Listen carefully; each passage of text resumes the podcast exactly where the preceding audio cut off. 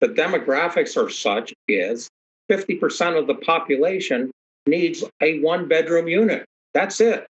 They're either empty nesters or millennials or single moms or single dads, you know, et cetera. They just need one bedroom. Welcome to the Tiny House Lifestyle Podcast, the show where you learn how to plan, build, and live the tiny lifestyle. I'm your host, Ethan Waldman, and this is episode 131 with Dan Fitzpatrick. Dan Fitzpatrick is the Director of Government Relations and President of the Tiny Home Industry Association and has made a name for himself as the go to guy for tiny home legalization. This info packed conversation does not disappoint. We talk about the importance of calling our homes movable tiny homes instead of tiny homes on wheels, the current state of Appendix Q, and how to do tiny house advocacy the right way. I hope you stick around.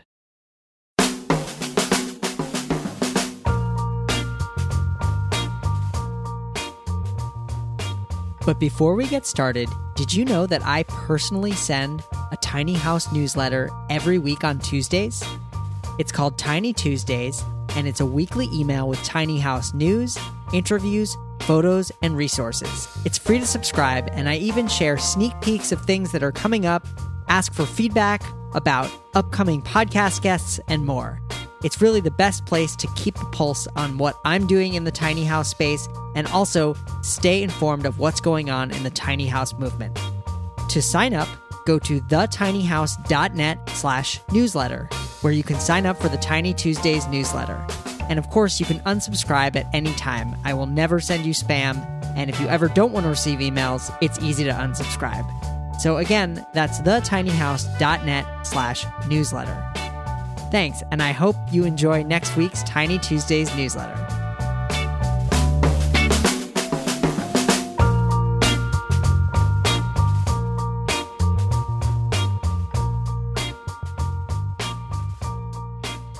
All right, I am here with Dan Fitzpatrick.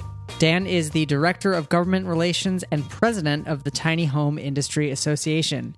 He has made presentations to cities and counties throughout the United States on the opportunities for tiny houses as a means to meet the ever growing need for affordable and sustainable housing. Because of his government and developer experience, he's been working with local governments to amend their planning and zoning codes to permit movable tiny houses as ADUs. He is also working with several California municipalities for demonstration infill tiny home projects. Dan Fitzpatrick, welcome to the Tiny House Lifestyle Podcast. Hey, thank you for having me.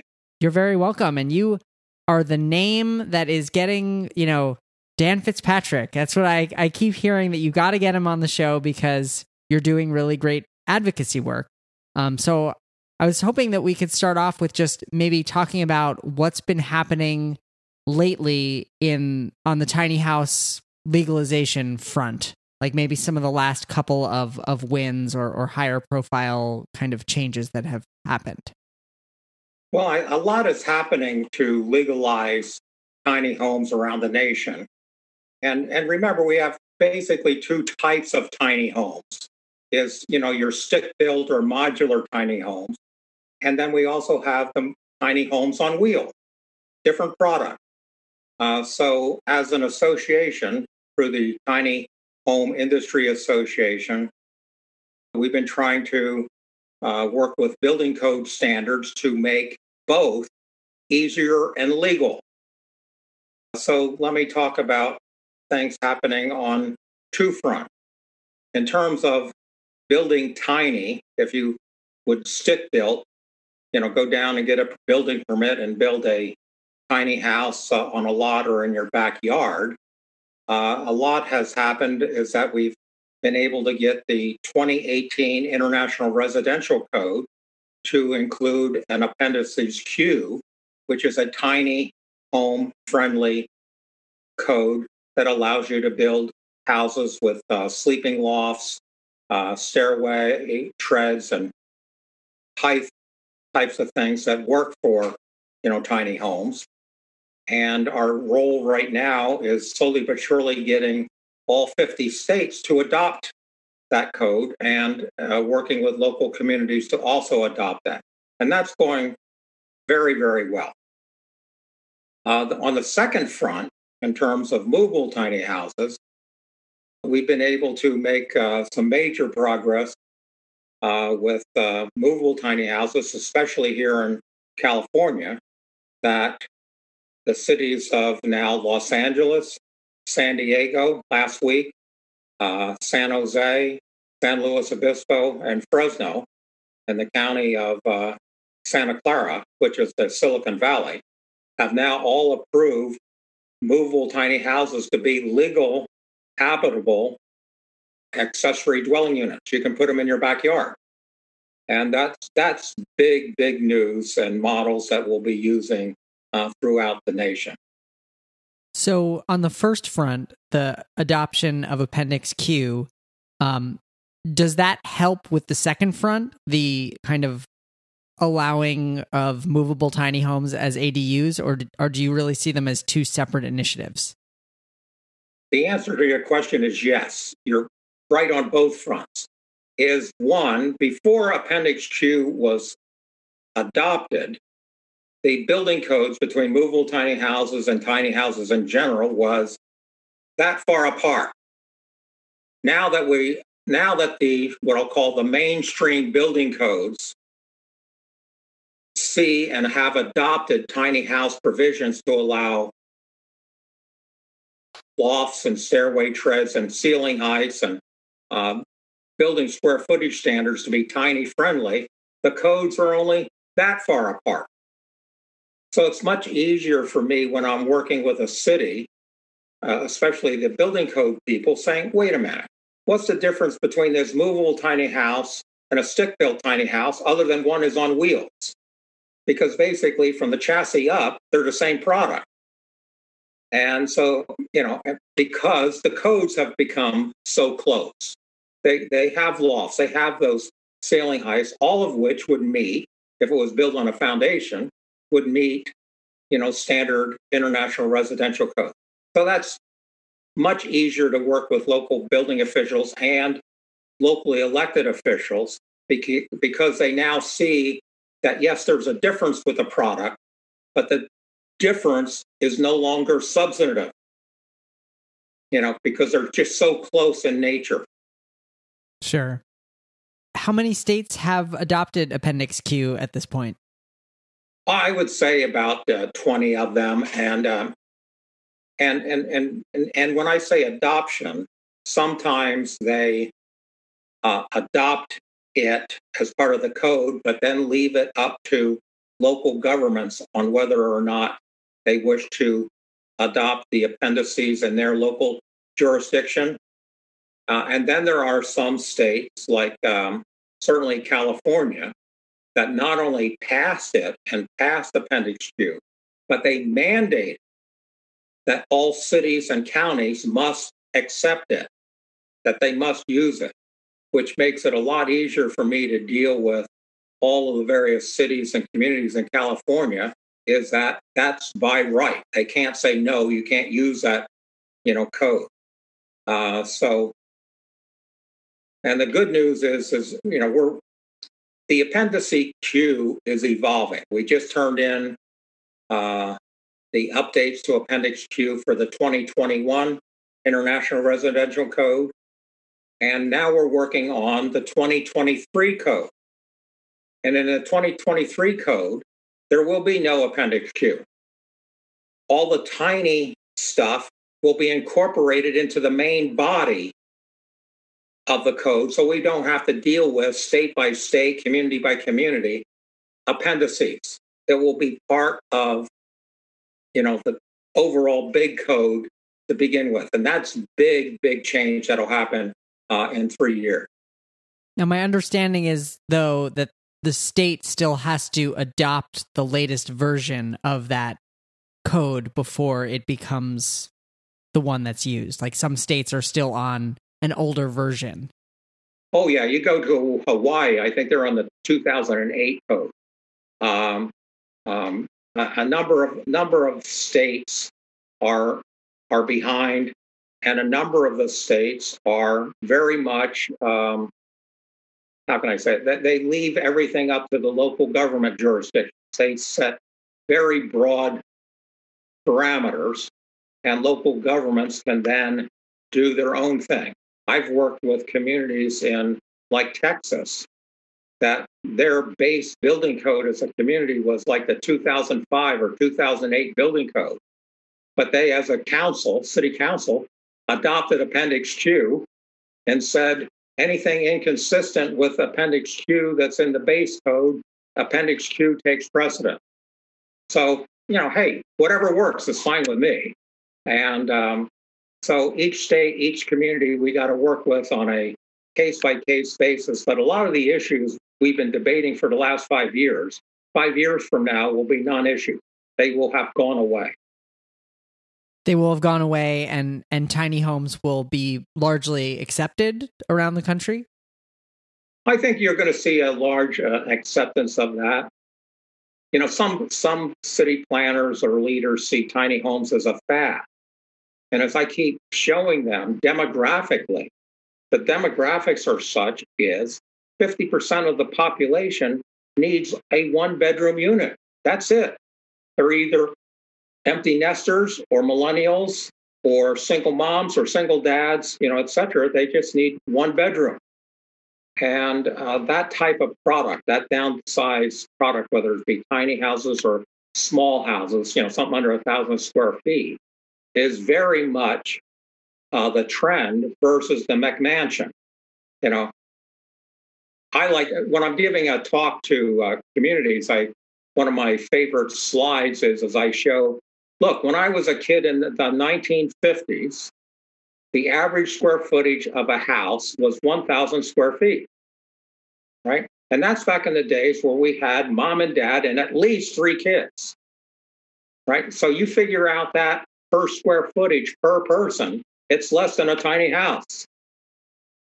In fact, uh, growing up, Dad and I got relegated to the out, outdoor privy because there was only one bathroom in the house, and there was my mom and dad, my mom and two two sisters that used the, the interior bathroom.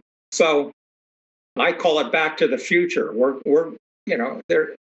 What's happening is demographically, the size of the house has over doubled. At the same time, the size of the average family has decreased and it's ridiculous. So there's a major move afoot uh, by folks to to downsize and produce product that's conducive to meet today's demographics. Do you see this happening? Because you know, I agree that there's there is a huge demand and it's it's only going to be growing. Do you see a path forward for you know individuals to continue these kind of DIY solo builds and have that be kind of accepted? Or do you more see this as a way for like developers and governments to do bigger projects? I guess what i'm asking is do you see a path forward for the individual tiny house builder? The, answer to your question is one of those you know the answer is yes to both i mean what's what's you know we we are trying to as an organization as we're um, how can i say it for lack of a better word, professionalizing the tiny home industry and creating model standards that are acceptable to local and state government, you know, regulators. That we're trying to always include a path for the do-it-yourselfers to get permits to do their units. Uh, remember, even under the current codes right now, you know, for, forget, you know, the movable tiny house, you know, industry is you know, any individual, I as an individual, you as an individual can go down to your building department and get a permit to build a unit on a piece of property. Right? You can build your own house. You just have to have it inspected. And in certain instances, you're required to have an electrician or plumber, you know, put in certain things. But the rest of it, you can build yourself. As it relates to movable tiny houses, we're trying to create pathways in is that the third party inspectors can do and inspect and add and give a certificate for a movable tiny house. And that those certificates, like in LA, San Diego, San Jose, will it be accepted by the local government communities as meeting the standards uh, to place and live in them in their communities? And that's what we were able to do in those cities is they will accept the do-it-yourselfers as well as the commercially built units. Great. Yeah, that's I think that's it would be easy to sweep the the individual builders under the rug, but I think it's it's great that it seems like THIA really wants to keep that path open for for individuals to do this because that is a big part of of the movement, the, you know, the kind of grassroots tiny house movement. Right, and and um, again, you know, five years ago when I started working on this, there was uh, more pre- predominance of do-it-yourselfers. Today, the predominance are your commercial builders. You know, uh, folks uh, in each state that build 50 or more a year. Right. And not just, not everyone has time or skills to build their own house. And that's, that's fine. Right. And, and it's important for, I mean, five years ago, I used to give talk to at Tiny Fest and talk about uh, the certification and reviews of units. And the do it yourselfers were not happy with that. And because they wanted to do their own thing. And I said, that's fine. You can do your own thing, but do not expect a local government official to allow you to place a unit there. Because when push comes to shove, they're putting now their name on a permit saying that your unit meets health and safety codes in such a way that they will allow you legally to live there. But once they do that, and if there's a problem, if there's a fire, if someone gets hurt, they are liable for it.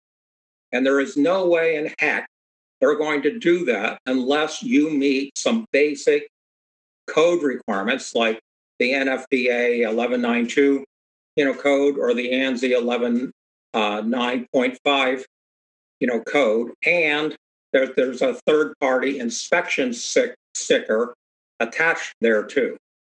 And what's interesting when I give the talk now is everybody just shakes their, you know, nods their head and go, yeah, you know, I mean, it's it's taken for granted now. Where five years ago you'd all but get booed off the stage. So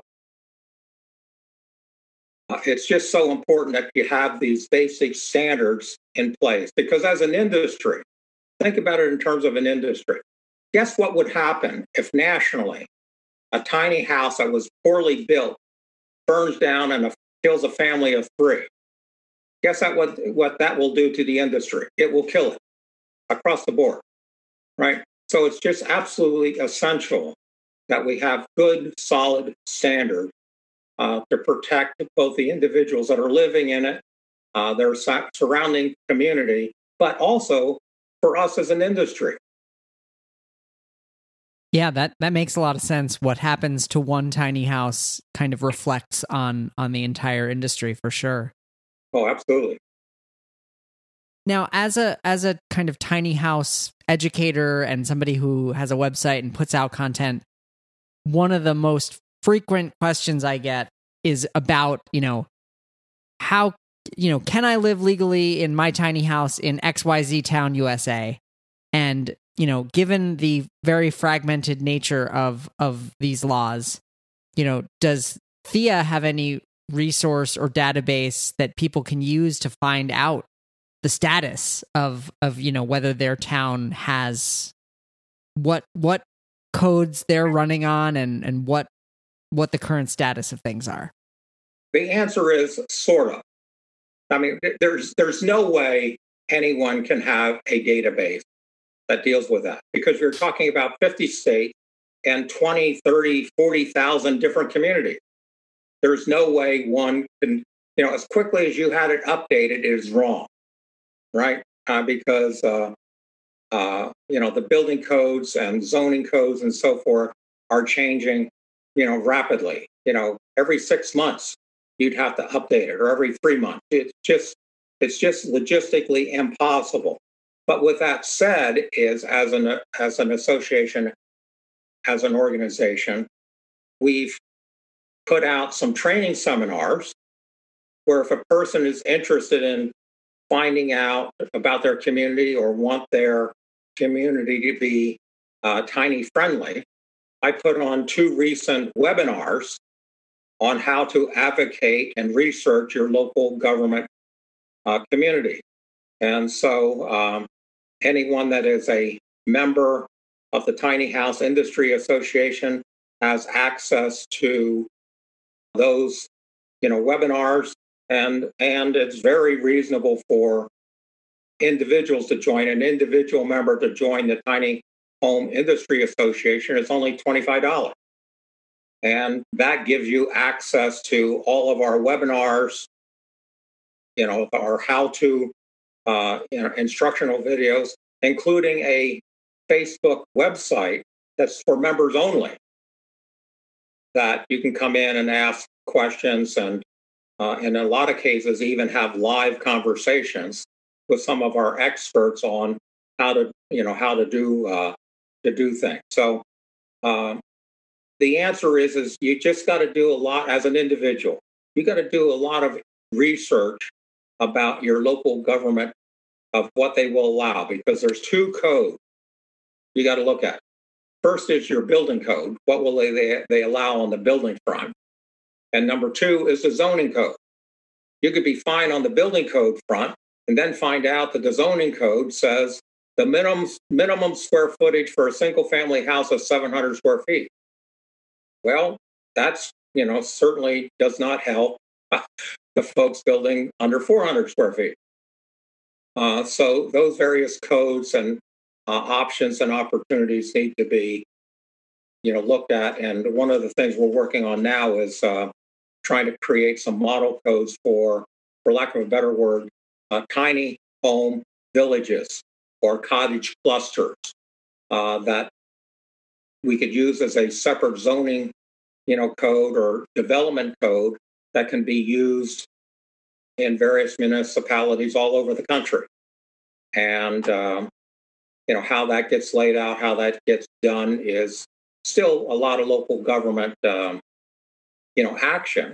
But one thing I know about local government is they love models. They love they love it if you can give them a model code and show them here's how it's being done in five other cities or you know community because then they feel much more comfortable with that. So that's one of the other enterprises we as an organization are working on.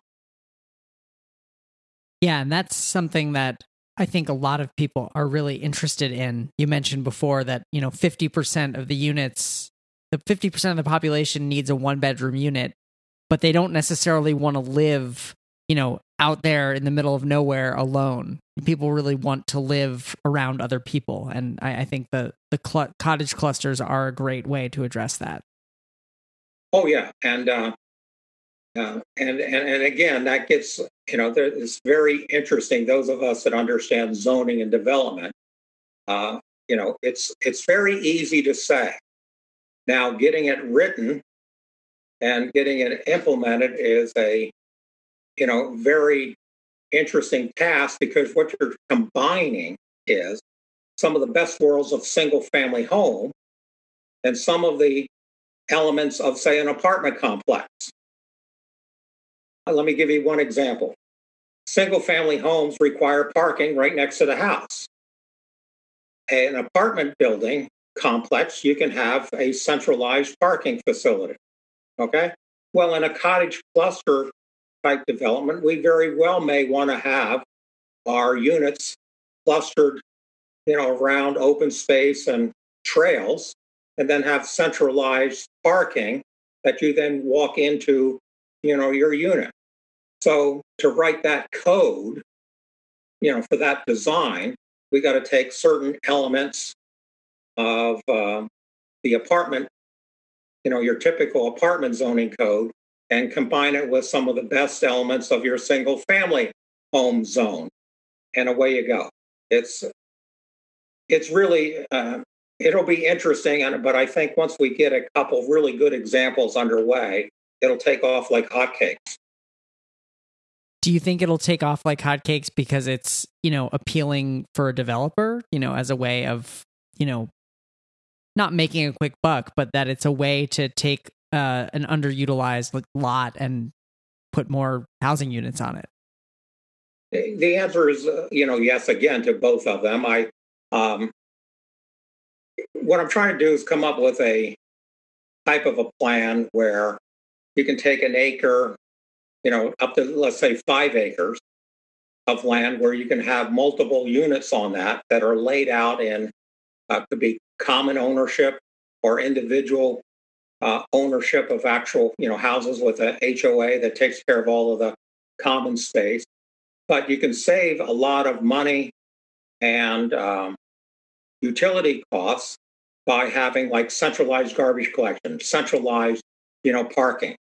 It makes it a lot easier versus having a roadway, you know, full width roadway connecting all of these units because you have to park next to the house, right?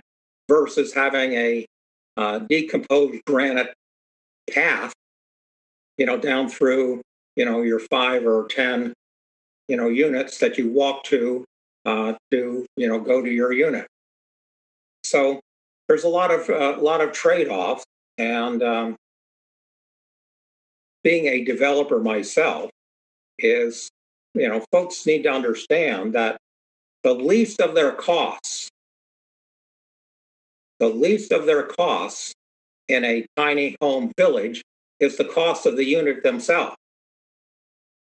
The biggest cost is buying the land, you know, doing the site work, putting in the water, sewer, electric, parking, garbage collection, electric, cable, gas, you know, systems, putting in the sidewalk, streets, you know, uh, uh, flood control, water and sewer systems. So if you're spending $100,000 per unit, multiply that by two, and that gives you an idea of what the costs are to do, you know, those types of things. So anything you can do to cut the costs on putting in utilities, roadways, you know, systems like that make the tiny house village so much more cost effective. Sure.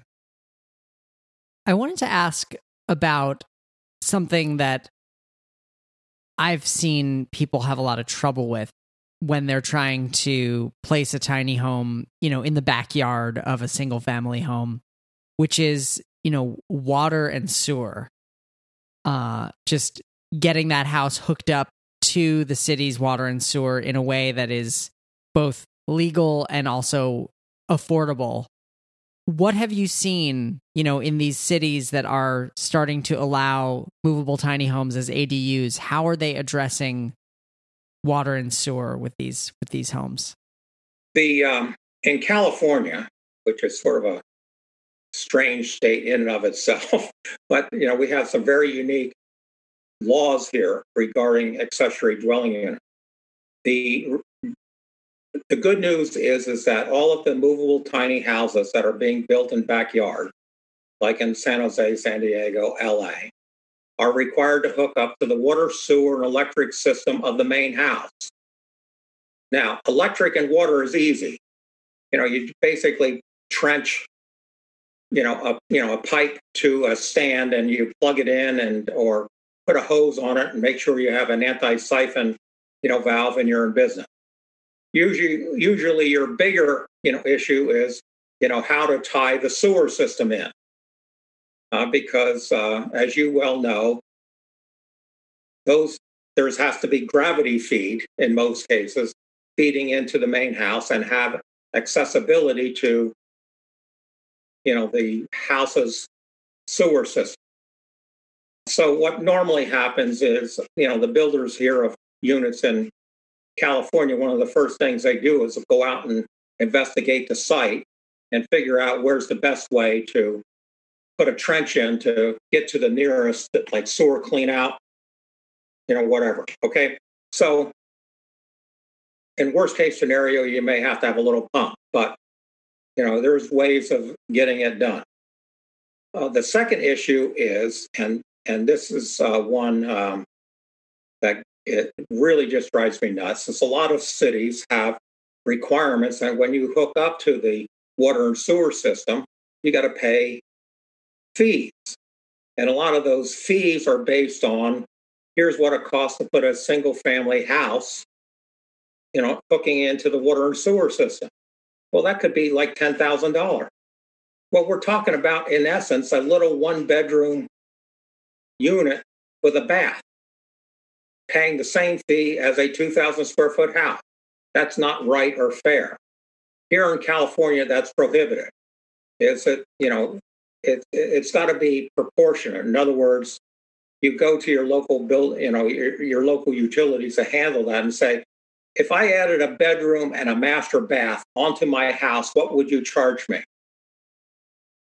And it's not going to be the same charge as for a full house. And say, now what's the difference between what I'm building in the backyard and having an attached, you know, master suite? Right? Should be the, the cost should be proportional. And slowly but surely, cities are adopting that. In California, it's required by law. They can't they can't gouge you. And they can't gouge you for impact fees. If you're building a unit in a backyard in California under 750 square feet, the uh, fees they can charge you, impact fees, is zero. So, anyway, each community needs to slowly but surely be able to work that through and address because there is absolutely no reason why a one bedroom unit should be getting charged the same fees as someone building a typical single family house. Yeah, it's it's amazing how much goes into it when you start talking about, you know, oh, let's legalize tiny houses.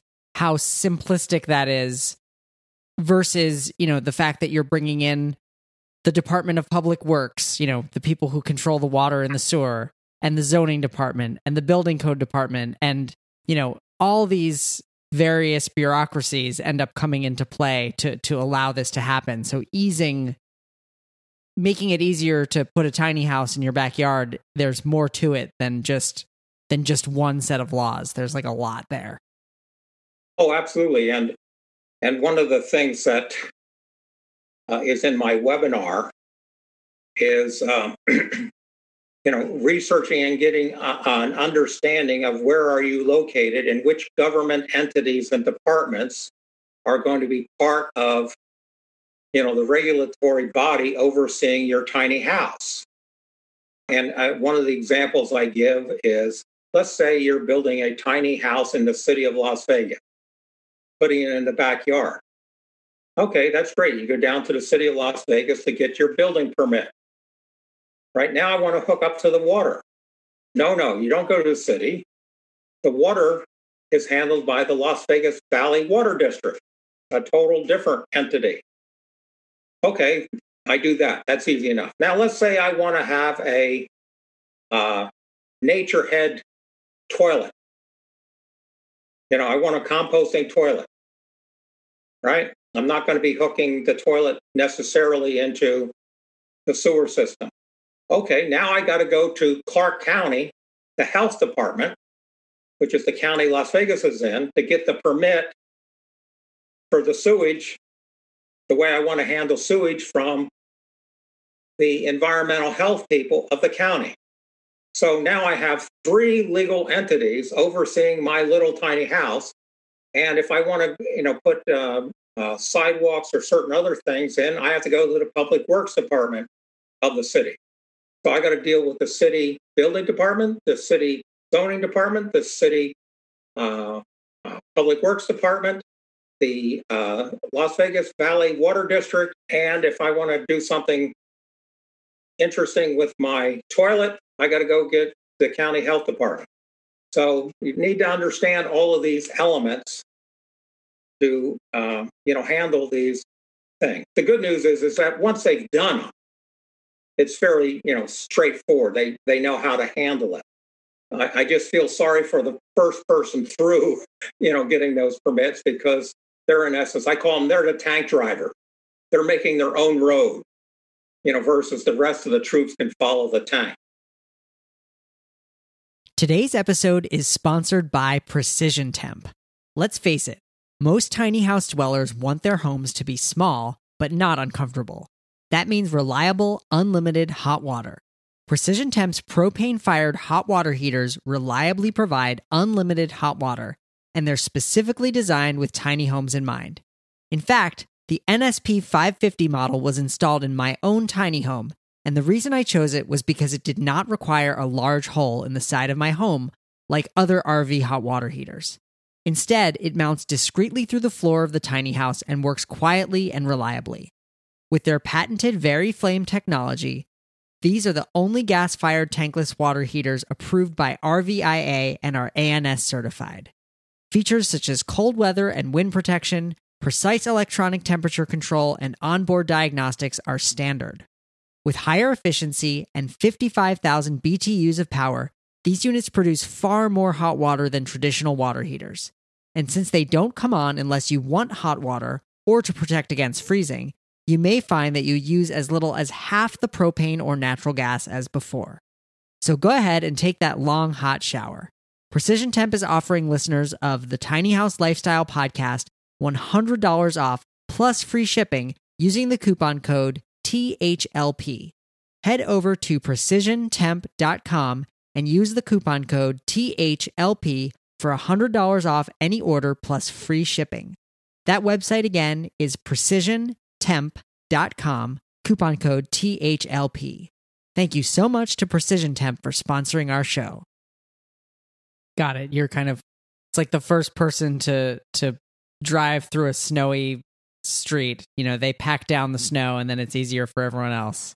Right. And um, fortunately, we're able to slowly but surely get these, uh, are getting these things more simple, simplified and standardized. I'll, give you an example. Let's say I'm putting a tiny house again in the backyard in Las Vegas. Okay, I go get my you know permit, but then I have to put it on a pad and hook up to the utilities. Well, there are contractors that deal with that kind of stuff. They know how to get all of those permits. You hire them and tell them to do it. They know, I mean, a good person to hire to do that kind of work is find a contractor that is used to putting spas in the backyard. You know, if you think about a spa, it has to be hooked into the sewer, water, and electric, you know, system. Well, that contractor knows how to do that stuff. It's no different than, you know, doing the same kind of trenching, but hooking up a tiny house to those systems versus a spa. And um, so there, and so let the experts go deal with that stuff. So you mean like a hot tub spa? Yeah, yeah. Those are hooked up to to sewer too. Uh, usually they're required to dump into the sewer system. You don't dump them out. You don't dump them out onto the street. Right, right. Good point. That's an interesting, an interesting uh, kind of little trick or workaround. You know, to finding contractors who do something else, but that applies well to tiny homes. Right, and, and and again, even even a guy that builds pools and spas normally is also working with people that are building like the uh, the pool house. You know, so they're they're used to dealing with all of the kinds of permits that may be necessary to put the project or make the project real. You know, in the in, the backyard. Um, uh, but if you're trying to do all of this yourself, it's it's a handful. Yeah.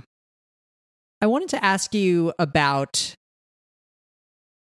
something that I know that that a lot of people in the tiny house movement are starting to make a change around, which is referring to tiny houses on wheels as movable tiny homes. And I'm curious if you can explain why that is important to start referring to them as movable tiny homes. Well, I'm the one that came up with the term movable tiny house. Sorry, movable tiny house. Just simply because I needed to get rid of the reference to those pesky wheels. Wheels, you know, when, when you talk to a building guy and tell them that something going to be on wheels, they they usually head for the hills, right? They start shaking because in their mind, that's an RV. That's somebody else's responsibility. So I'm referring to these as movable tiny houses because, yes, they're built on wheels. And yes, on a regular basis, if you wanted to, you can drive them up and down the highway.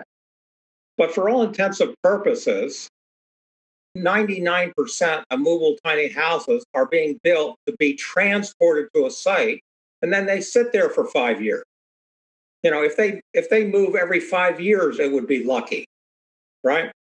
Uh, they're there that they're you know, and sometimes they're just there for five years because uh, the parents need a caregiver or something for students going to college, et cetera, and then they might want to sell it or make it their, you know, uh, mountain cabin, you know, in the future, you know, fine, then they can move it.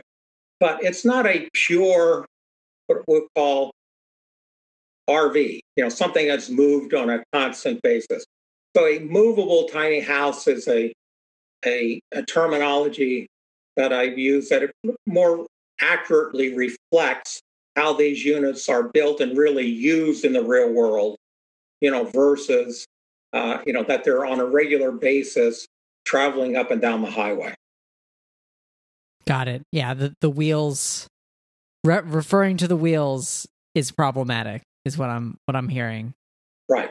Uh, and uh, I mean one of the one of the slides that I use regularly and it's probably the best slide I use in my PowerPoint presentations is I have a slide of two really neat, really beautiful tiny homes.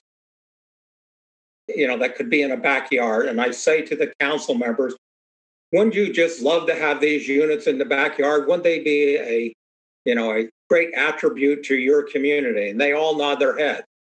Then I take them to the next slide, and it's exactly the same units, but they're on wheels.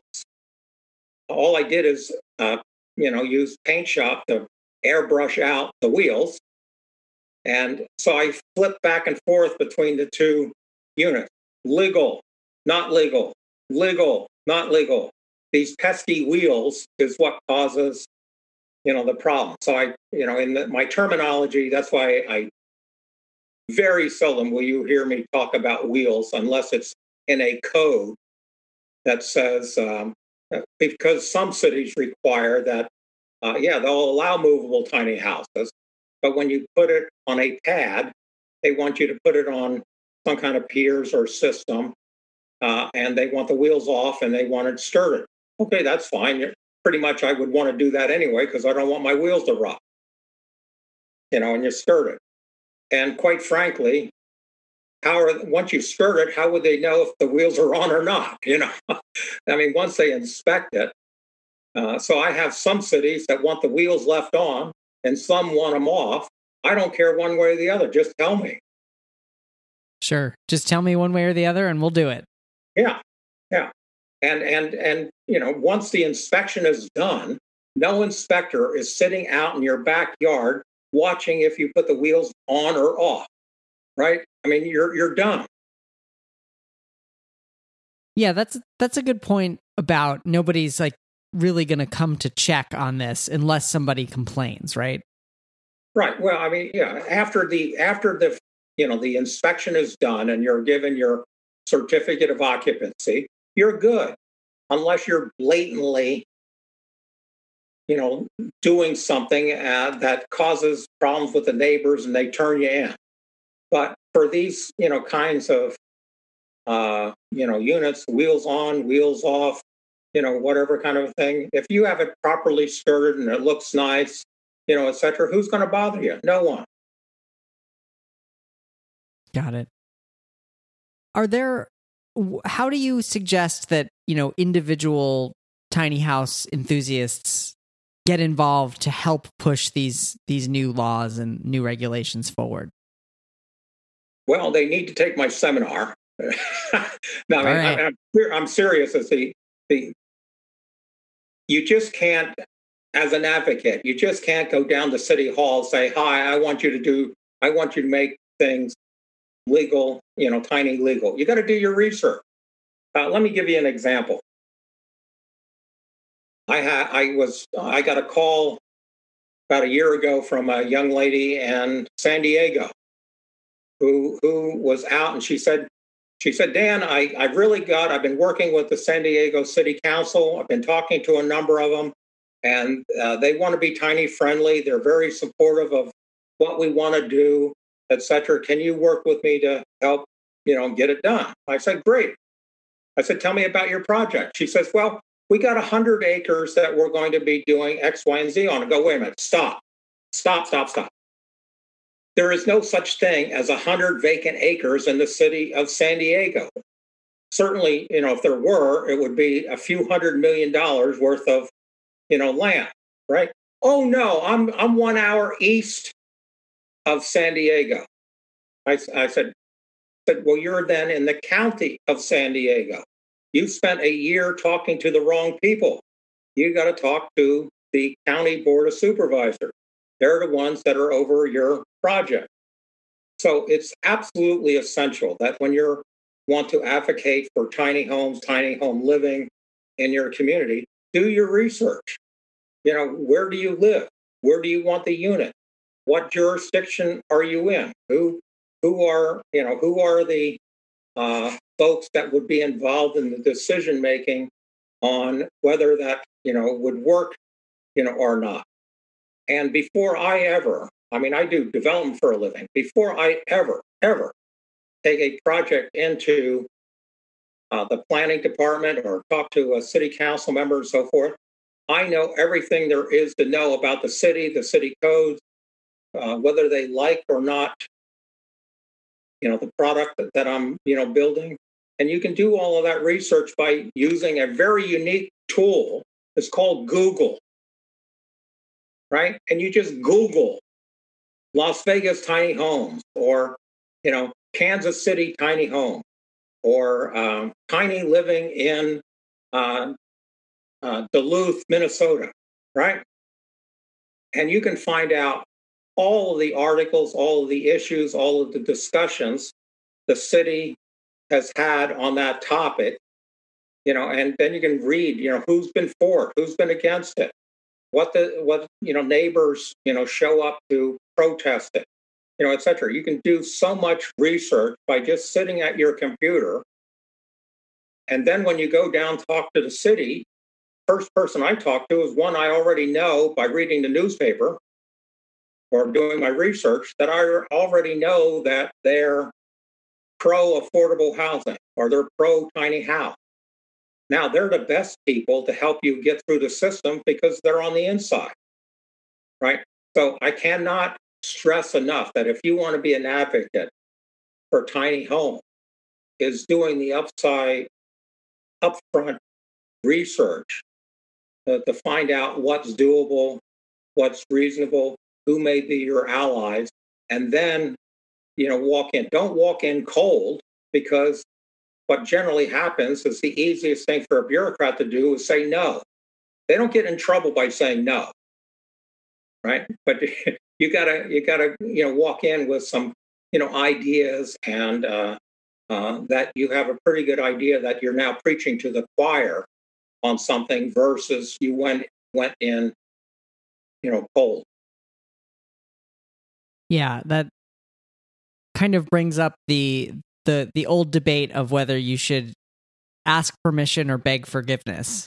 And it sounds like you're you're helping to shift the tiny house movement from an ask from a beg forgiveness to an ask permission model, but to ask it in the right way.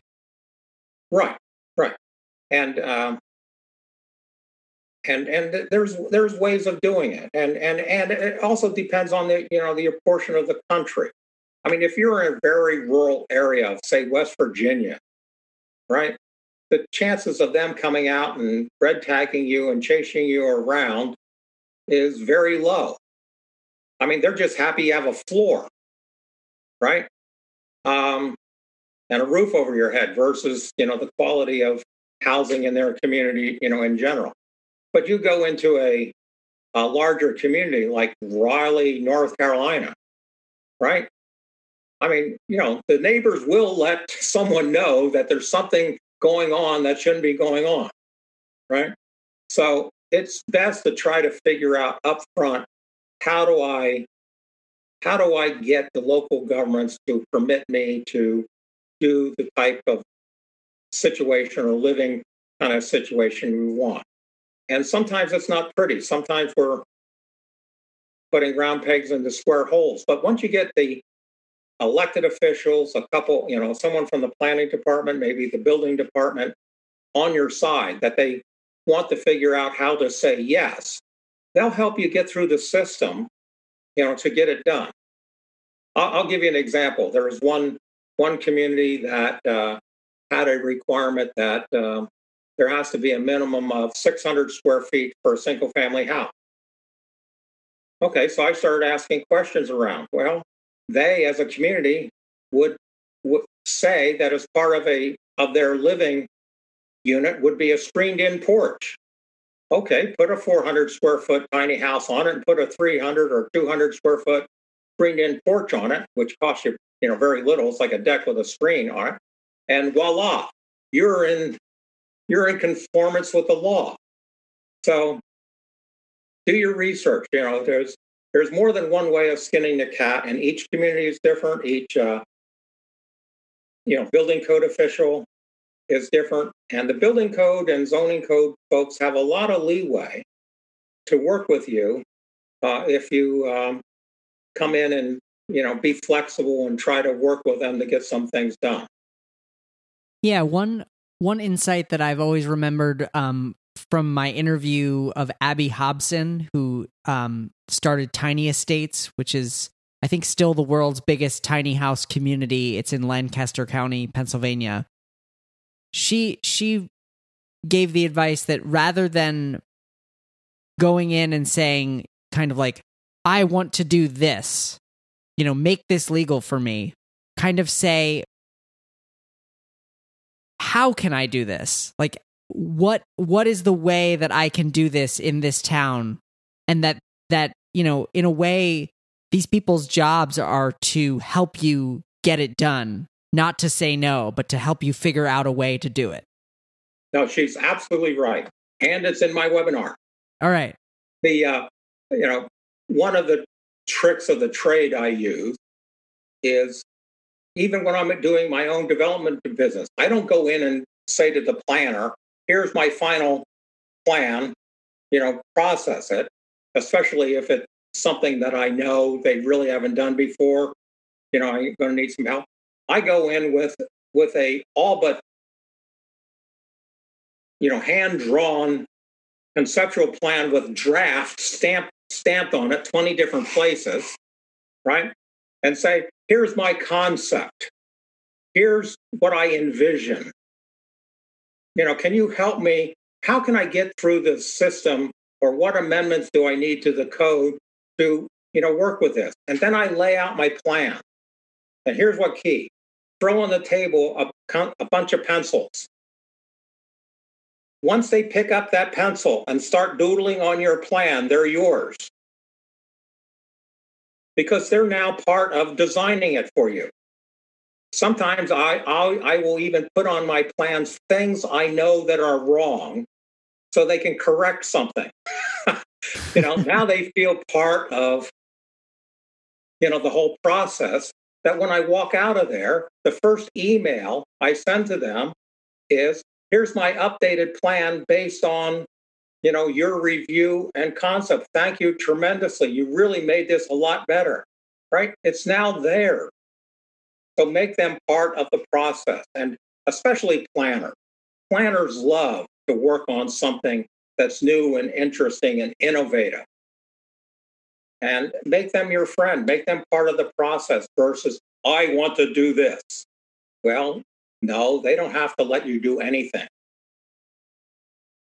That's great advice. I think that's that's so important because there have been some, you know, fairly high profile examples of people kind of saying, "Oops, I did this.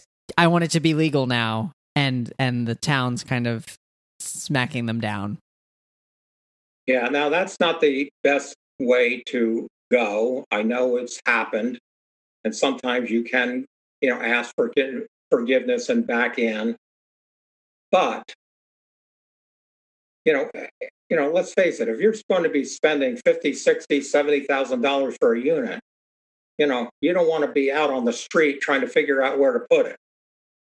You know, you, you, you need to be thinking about those things uh, you know, up, up front and what are some of the hoops I have to jump through. I'll give you even an example right now in like San Diego and LA. Yes, they they allow movable tiny houses in backyards now, but there's certain building and um, design criteria that you have to meet. And they put them in there because it's a way to keep out what I'll call conventional RVs They don't want conventional RVs. They, so they put in design criteria to make sure those design criteria just automatically get rid of conventional RV. I'll give you an example. In almost all of the cities, they require that at least 50% of the roof be a sloped roof. Well, that just gets rid of like 90% of conventional RVs right away because they're either rounded or flat roofs, right? That's why they put that in there.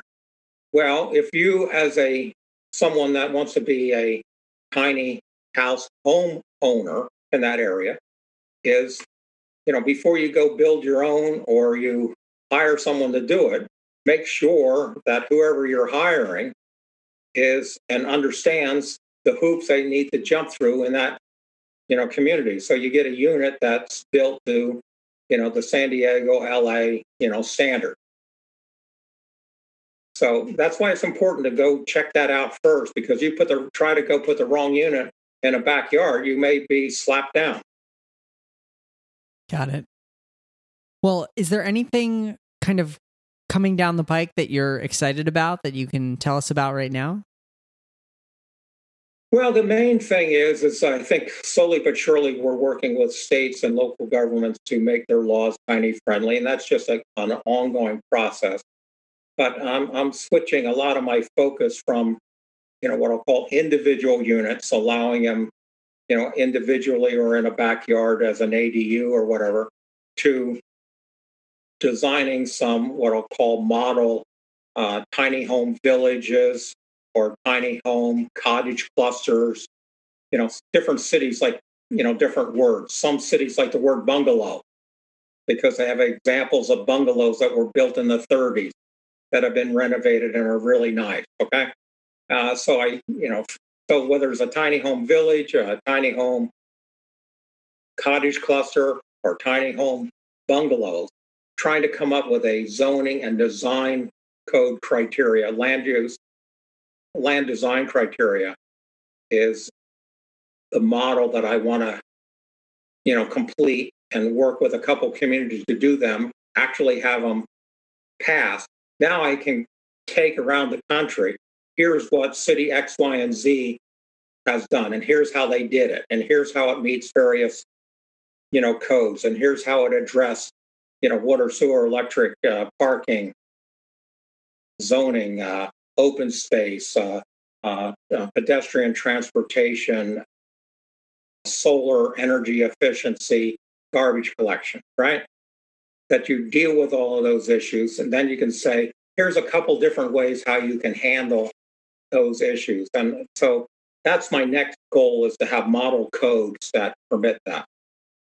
Fantastic. I think that'll be a great resource and, and just really exciting to follow.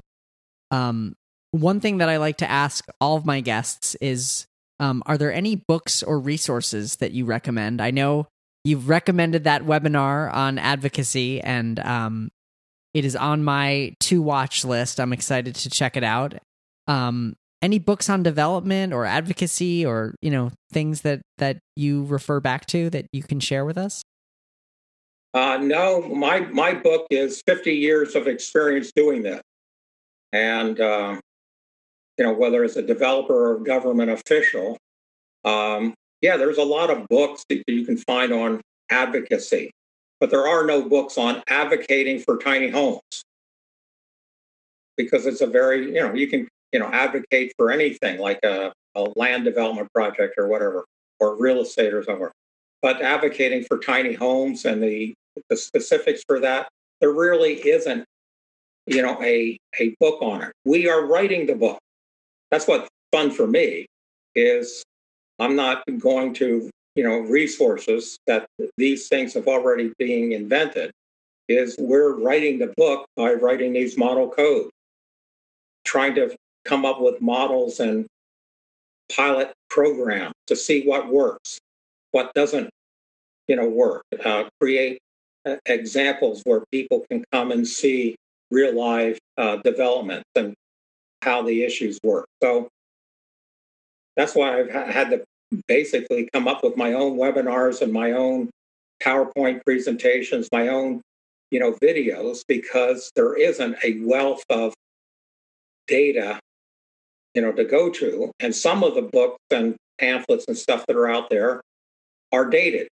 And anything in the tiny house industry stuff right now, if it's it's like electronics. If it's a year old, it's out of date.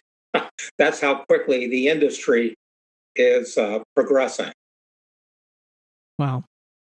Well, I don't want to take up too much of your time. I really appreciate everything you've shared, and I want to encourage uh, all the listeners to uh, join uh, join THIA, check out that webinar, um, and Dan Fitzpatrick. Thank you so much for your work and for your time on the show today. Hey, thank you. Thank you so much to Dan Fitzpatrick for being a guest on the show this week.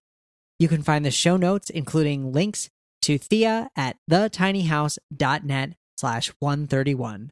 Again, that's thetinyhouse.net slash 131. Thank you to our sponsor this week, Precision Temp.